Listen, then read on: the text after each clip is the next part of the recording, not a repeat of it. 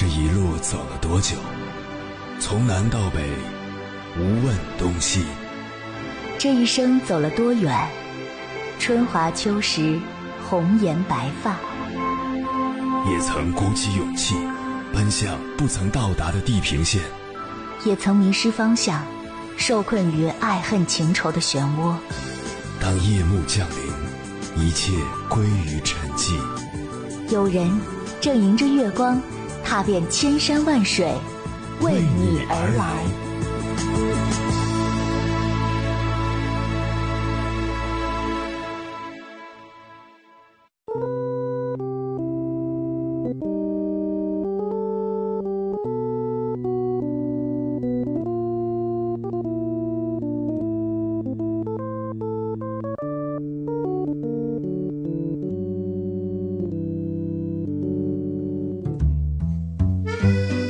前段时间在网上刷到这样一个视频，标题是“青春没有售价，花呗直达拉萨”。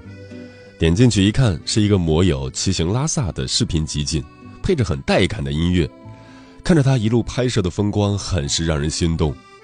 一开始我以为这只是某借贷平台的一句广告语，试着去搜了一下，才发现现实中还真有许多人借钱去拉萨。那么借钱去拉萨的感觉是一种什么体验？有位博主分享说，自己靠花呗穷游了一趟西藏，不仅整个过程玩得憋屈，回来之后还要惦记着还账单，感觉很不好，所以就有了另外一句调侃：因为一首蓝莲花，差点饿死在三幺八。去西藏是一种生活态度，借钱是一种花钱方式。俗话说：鱼和熊掌不可兼得也。有些人向往自由的生活，可总是因为没钱而烦恼。有些人虽然赚到了不少钱，却也为此失去了生活的乐趣。由此也就引出了一道选择题：要钱还是要生活？记得很多年前，我还在广告公司工作时，加班到深夜是家常便饭。凌晨一两点走出写字楼，以为自己算是最晚离开的了，但一回头发现楼上有好几层依然灯火通明。透过落地窗，甚至能看到里面的人走来走去。到家后三点，差不多四点睡觉，因为上午可以补休，睡到十一点再起来去公司，从下午开始上班，一直到晚上。因为长期没有自己的生活，身体也出现了一些异样，我整个人变得很抑郁。再后来就转行了。这些年来，每当有人因为工作压力大、加班时间长、深夜崩溃，甚至突发疾病，我就会忍不住感叹：拿命换钱不值得。但是，每当有人在年纪轻轻的时候就实现了财务自由，我又会不由得羡慕对方。年轻时拼一拼，多赚钱，才不至于晚景凄凉。直到有朋友抛给我一个问题：如果让你成为亿万富翁，但代价是孤独一生，身边的人都是商业伙伴，因为共同的利益而走在一起。你没有朋友，没有家人，这样的人生你会选择吗？我的回答是不会。这并不是说良好的关系比钱更重要，而是揭开了钱的真相。我们一生中所遇到的多数难题，单靠钱是解决不了的。事实上，钱只是快乐健康人生的附属品。你不想成为孤独一生的亿万富翁，而是想过上不必为钱而发愁、能创造价值、无忧无虑的生活。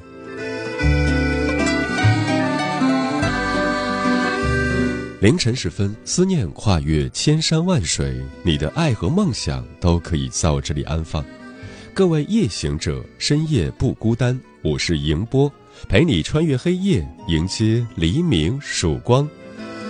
今晚跟朋友们聊的话题是钱和生活，你会怎么选？一边是钱，一边是生活，这是成年人每天都要面对的选择。太多人为了赚钱疲于奔命，但没有钱又没办法生活下去，更谈不上生活质量。要钱还是要生活，此事古难全。对于大部分打工人来说，可能连选择的权利都没有。那么，人人向往的财务自由，只有存到几百万、上千万才可能实现吗？财务自由的标准究竟是什么？如何在生存和生活之间找到平衡点？你的答案是什么？关于这个话题，如果你想和我交流，可以通过微信平台“中国交通广播”和我分享你的心声。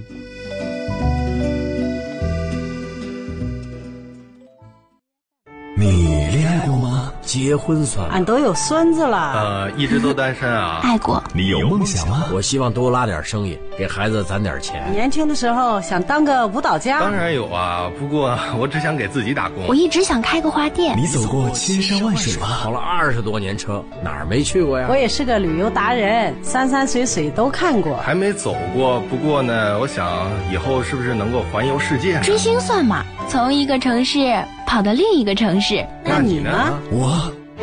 爱过，有梦想，此刻依然在路上，跨越千山万水，奔赴与你在深夜的心灵之约。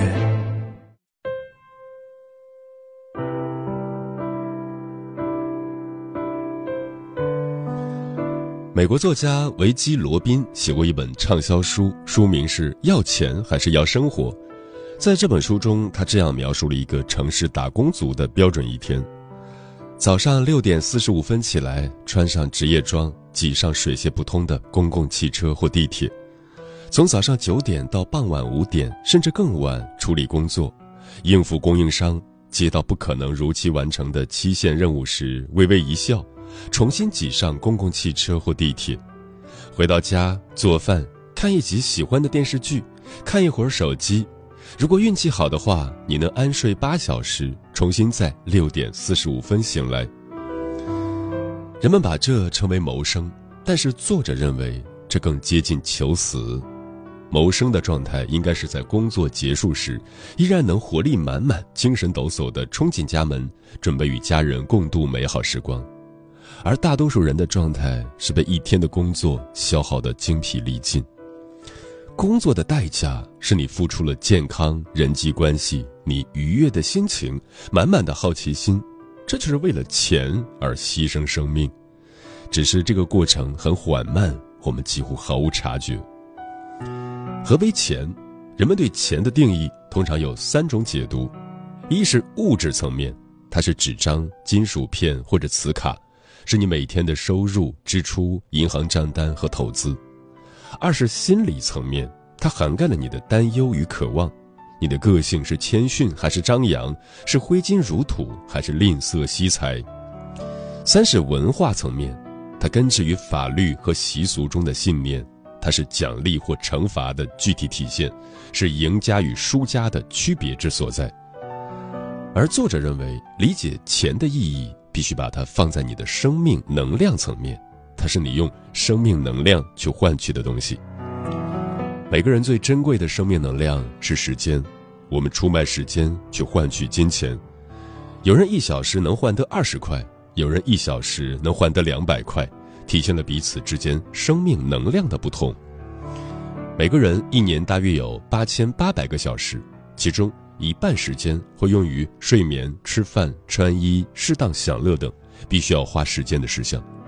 剩下的四千多个小时被用来换取什么？当你站在金钱就是生命能量的角度，就会清楚的知道自己愿意出卖多少生命能量来换取金钱。环顾四周，你积攒起来的东西，你可以自问：投入了多少时间才拥有这些？哪些让你庆幸自己拥有它？哪些又让你后悔为此浪费了生命？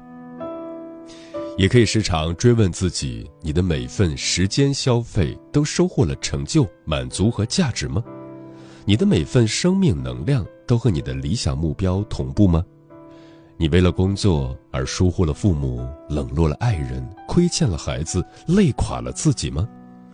如果不需要为了生存而工作，你还会像现在这样过活吗？今晚千山万水只为你，跟朋友们分享的第一篇文章就是关于这本书的书评，选自翻书，名字叫《要钱还是要生活》，这是我见过的最好的答案。作者：竹涵。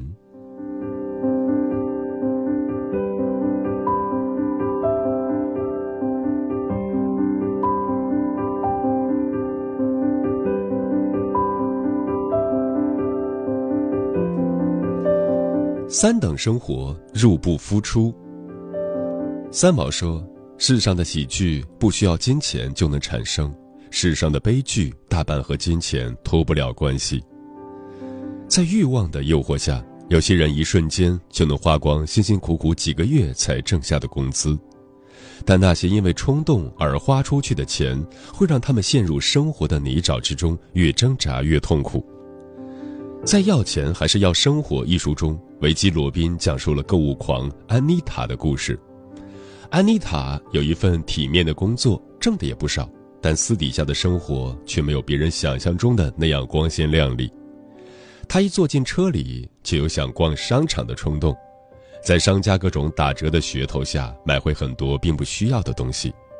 时间久了，安妮塔家里堆满了各种各样的商品，有些甚至连包装都没拆过。除了凌乱的房间、触目惊心的信用卡账单和日益减少的存款余额，也让安妮塔变得越来越焦虑。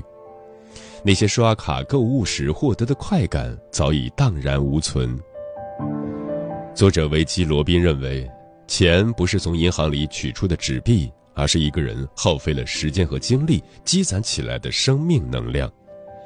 那些冲动型的消费者很少去思考花钱买来的东西是否是自己真正需要的。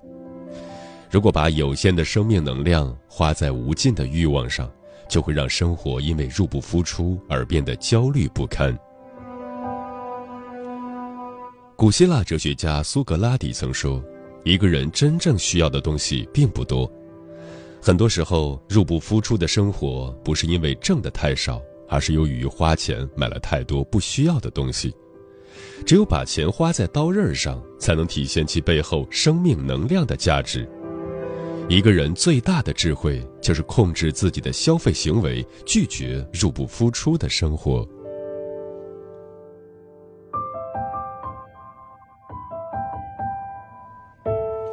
二等生活，过度节俭。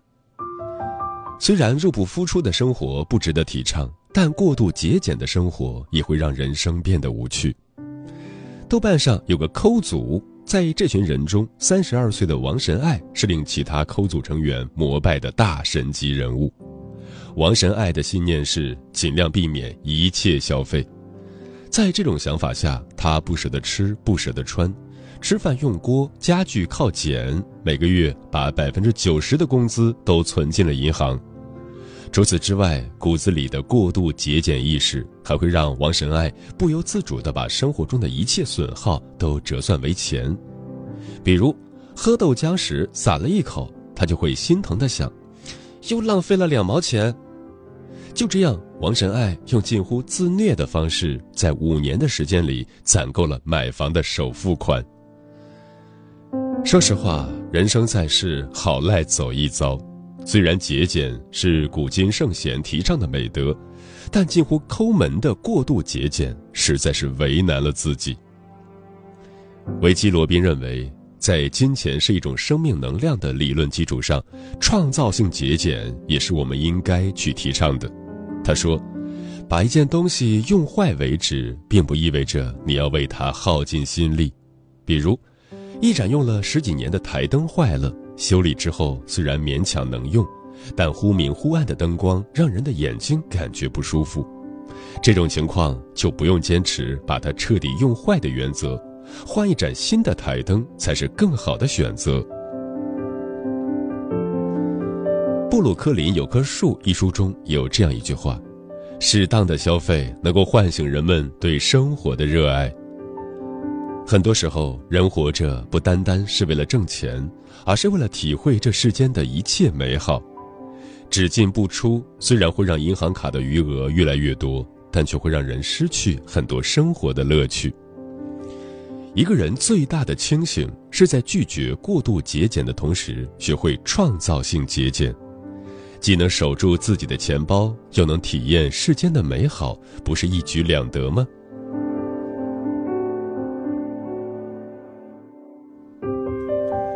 一等生活，量入为出。知乎上有位网友说：“幸福的生活就是只买自己买得起的东西。”深以为然。谁说只有挣钱多才能生活的幸福？懂得量入为出，做好收支平衡，即使家庭收入有限，也能把平淡的生活过得有滋有味。在《要钱还是要生活》一书中，维基·罗宾笔下有一对夫妇就是这样的人。吉姆和艾米的收入并不多，生活也算不上富裕，可家庭幸福指数却是所有朋友中最高的。在有限的收入水平下，他们过着精打细算的日子。这对夫妇很清醒，他们从不羡慕别人的生活方式，更不会购买超出自己能力范围之外的东西。十几年下来，吉姆和艾米不仅养大了四个孩子，还买了新房子，日子过得越来越好。蔡澜曾说过：“要过愉快的生活不是很难，只要做到挣得多、花得少就行。”这一点，同事梁爽深有感触。他之前也是个购物狂，每次买买买之后，都会陷入深深的自责和焦虑。痛定思痛之后，梁爽停掉了花呗和信用卡，逼着自己做到量入为出。现在他每次买东西都是想想。这是不是必需品？支付宝上的钱还够不够？在这样的约束下，梁爽告别了一发工资就要去还信用卡的日子。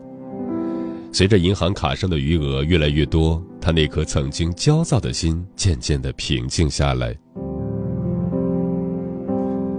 很多人都幻想着能过上财务自由的生活，其实真正的财务自由不是拥有几套房子。也不是银行卡余额达到八位数，而是学会量入为出，让欲望小于收入。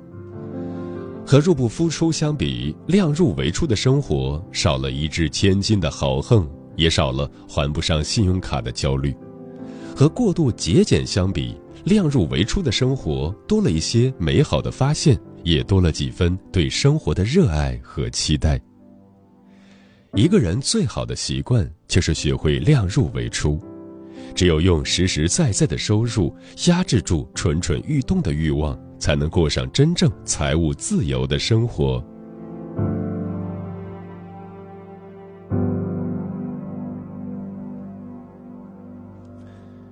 既要钱又要生活，是一个人最大的格局。生活就像一个天平，左边放着挣多少。右边放着花多少，任何一边沉下去都不算是好的人生。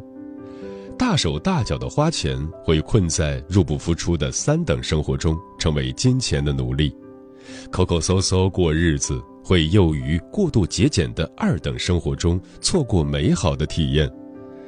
只有理清钱和生活的关系，才能在量入为出的一等生活中，拥有一份掌控自己的自由。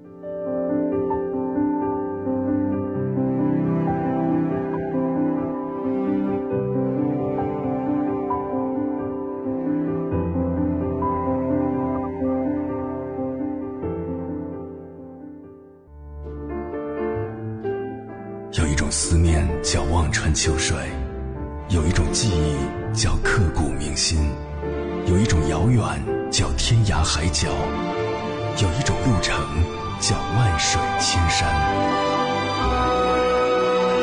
千山万水只为你，千山万水只为你，正在路上。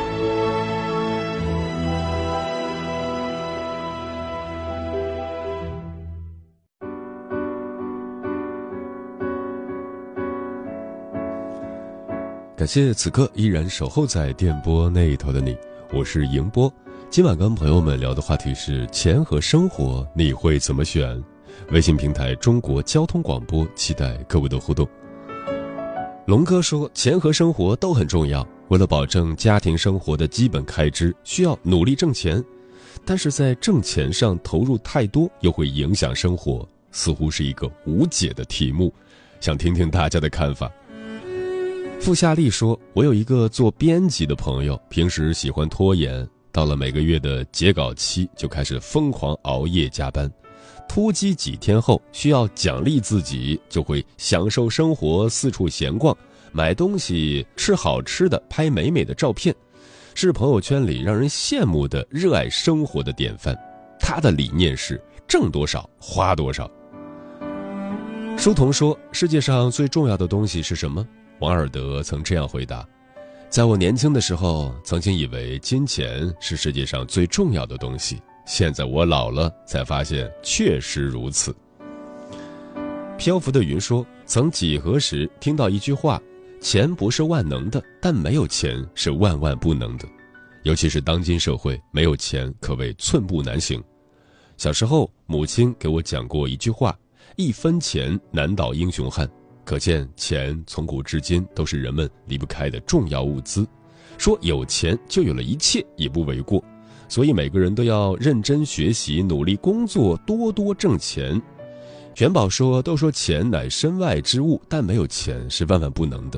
我会在我还有精力的时候积极工作搞钱，等赚到了钱，达到财富自由的时候，卖掉北京二环的老宅。”一个人去三亚的天涯海角寻找诗和远方。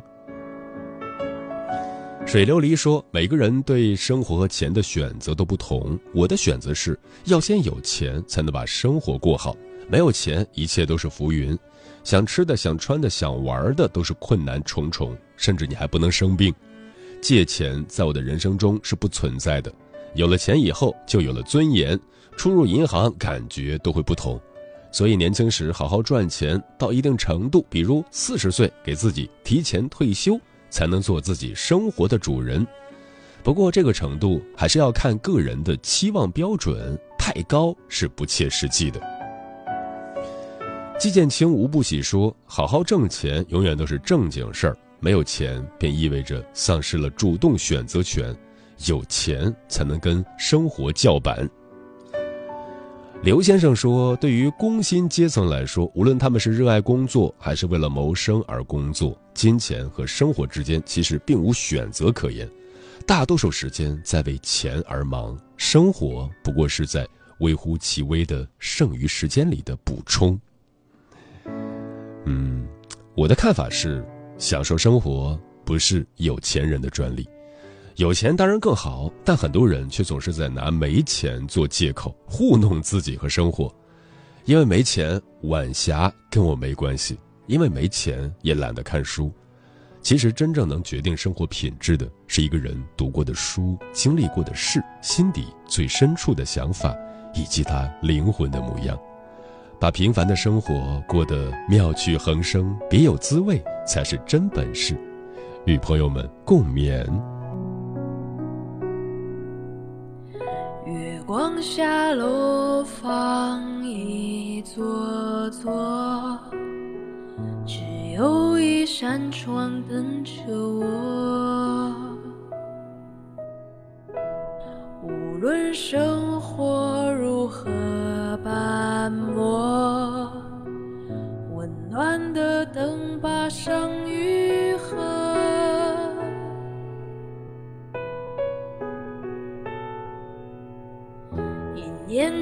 着，半生漂泊，扎根他乡，开出花朵。人生的长路，难免有波折。